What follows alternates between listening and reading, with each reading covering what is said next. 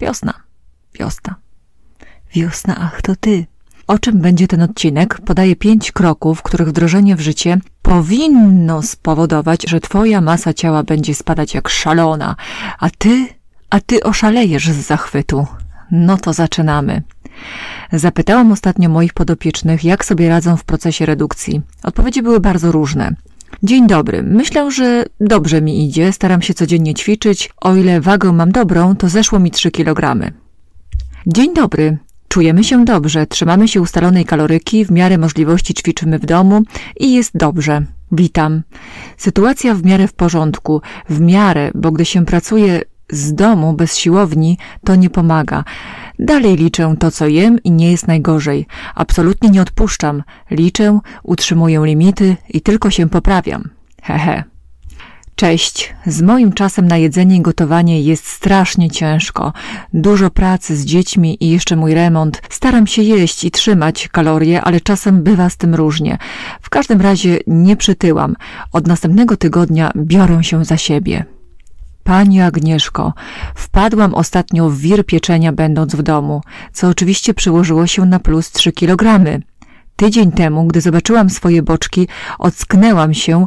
Stojąc w lustrze, wyobraziłam sobie swój wygląd sprzed redukcji. Zaczęłam znowu świadomie planować swój jadłospis i mam nadzieję, że waga zacznie spadać. Nawet nie zdajecie sobie sprawy z tego, ile radości dają mi te wiadomości. O, nawet nie czuję, że rymuję. To tylko oczywiście wybrane z kilkudziesięciu wiadomości, które dostałam, gdy zapytałam was, co słychać.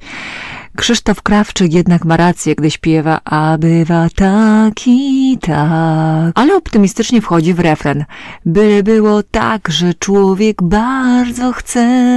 No i właśnie od tego zaczniemy. Zaczniemy od ochoty, od potrzeby. No bo tak naprawdę, gdyby się nad tym zastanowić głębiej, to czy ty wiesz, po co ci to? Po co ci ta redukcja? Po co chcesz ważyć mniej? Dlaczego?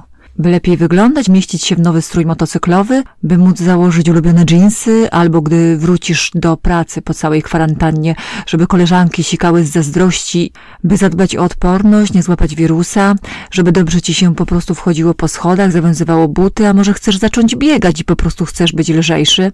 Cała masa powodów. Jedne są większe, inne mniejsze, jedne bardziej złożone, inne mniej złożone. To nieważne. Ważne jest to, by ten powód był naprawdę twój, taki z serducha wyciągnięty. No pewnie słyszałeś, y, czy słyszałaś takie słowo motywacja.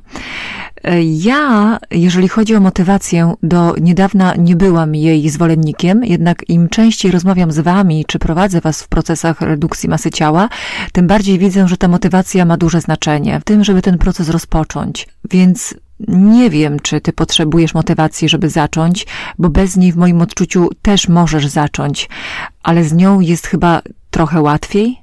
Poszukaj więc realnego, namacalnego powodu. I najważniejsze to jest to, żeby się ocknąć. Jak?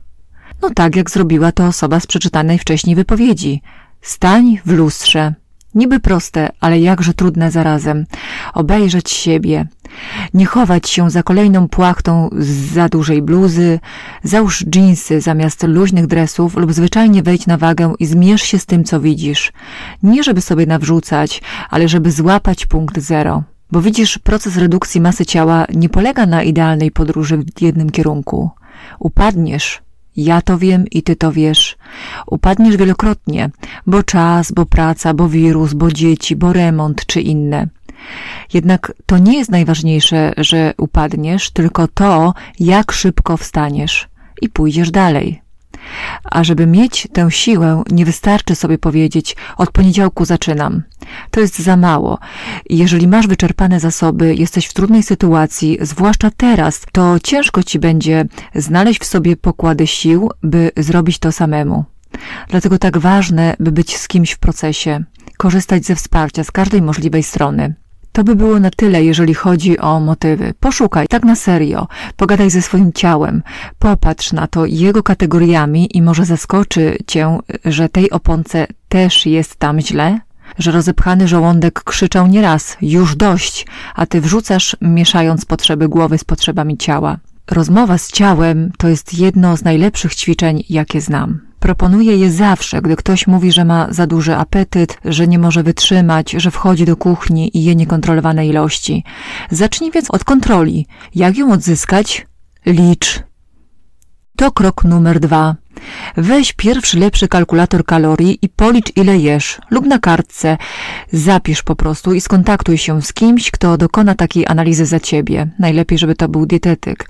Jak już będziesz po tym rachunku, sumienia, to sprawdź, ile powinnaś odjąć, by być w ujemnym bilansie energetycznym, by twój organizm mógł oddawać tkankę tłuszczową.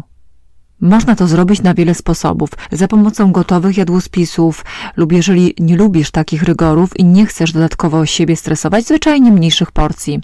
Można zacząć od tego, monitorować, zapisywać ile się je i obcinać adekwatnie ilość kilokalorii, zarządzając swoim menu. Jak mam obcinać porcje, kiedy czuję, że jestem głodna jak wilk? Krok numer trzy. Sprytnie zmniejsz swój apetyt. Jak? Hm, trzy triki. Przede wszystkim zadbaj o spożywanie produktów, które dają uczucie sytości. Jest ranking produktów oznaczonych tak zwanym indeksem sytości. W moim odczuciu sytość to jest bardzo y, subiektywne doznanie i należy to wszystko przekładać na potrzeby swojego organizmu. Mało tego, dzień do dnia nie jest podobny i twoje uczucie sytości może być zależne od wielu innych czynników, na przykład nieprzespanej nocy, zmęczenia i wiele innych. Więc y, zaczęłabym od tego.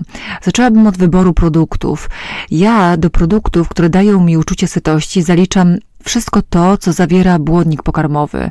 Warzywka, owoce, i pełnoziarniste produkty zbożowe. To dlatego wybieram chleb ciemny, między innymi oczywiście dlatego wybieram chleb ciemny, makaron razowy i kaszę gryczaną. Trik numer dwa.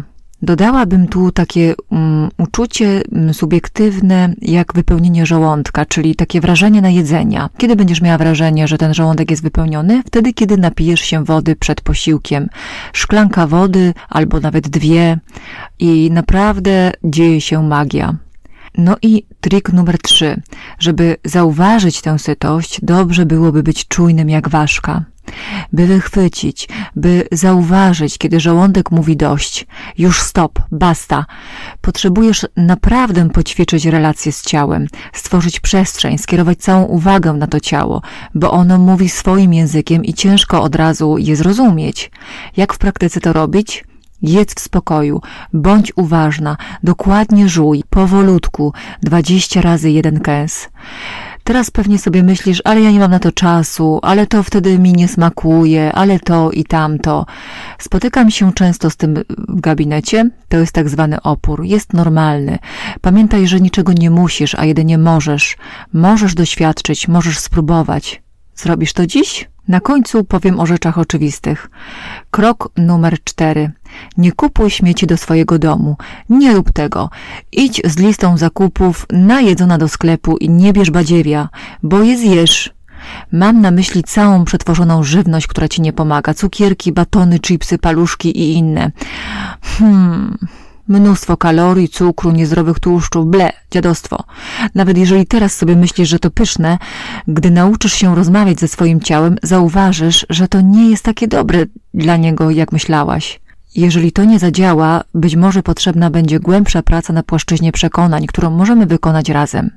Jeżeli już masz te słodycze, bo ktoś je kupił, albo ty kupiłaś, albo po prostu coś się wydarzyło i cudem wylądowały w twoim domu, to je schowaj. Naprawdę schowaj, wysoko na półce, tak żebyś musiała zaangażować się, wziąć krzesło, yy, albo nie wiem, zamknij jakimś magicznym kluczem w szafce, na kłódkę, klucz wyrzuć. Czego oczy nie widzą, tego sercu nie żal. Testuję to na sobie. Działa, naprawdę działa. Podsumowując, poszukaj tego czegoś, co pchnie cię w dobrym kierunku. Obejrzyj siebie w lusterku, pogadaj z ciałem lub z kimś innym i spróbuj znaleźć powód, dla którego chcesz to zrobić. Taki prawdziwy, realny, twój. Monitoruj, ile kalorii jesz za pomocą dziennika albo diety i adekwatnie obetnij należną ilość kilokalorii. Jeżeli nie wiesz, ile to jest, to skontaktuj się ze swoim dietetykiem. On na pewno to wyliczy. Numer 3. Pomóż sobie być najedzoną. Wybierz odpowiednie produkty, które dają ci sytość i jedz powoli, jedz powolutku. Pij wodę, jedz regularnie. To wszystko pomaga. Numer cztery. Nie trzymaj pod ręką śmieci. Im dłuższa droga do niezdrowej żywności, tym lepiej. No i numer pięć. Jeszcze jedna rzecz, może nawet najważniejsza. Nigdy, ale to nigdy, przenigdy się nie poddawaj. Jestem pewna, że dasz radę. Tylko działaj. Skąd to wiem? bo od dziesięciu lat pomagam ludziom w ich podróżach. Nie tylko po lepszą sylwetkę, ale też lepsze samopoczucie, zdrowie, relacje, relacje ze sobą, relacje z innymi i wiele innych. I dają radę.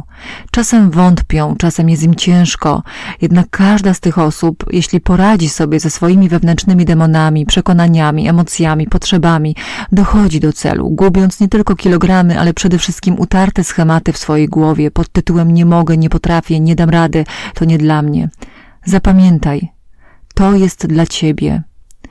Więc wstawaj, podnieś głowę do góry i pamiętaj, okoliczności są wyjątkowe. Z pozdrowieniami zawsze wierząca w ciebie Aga.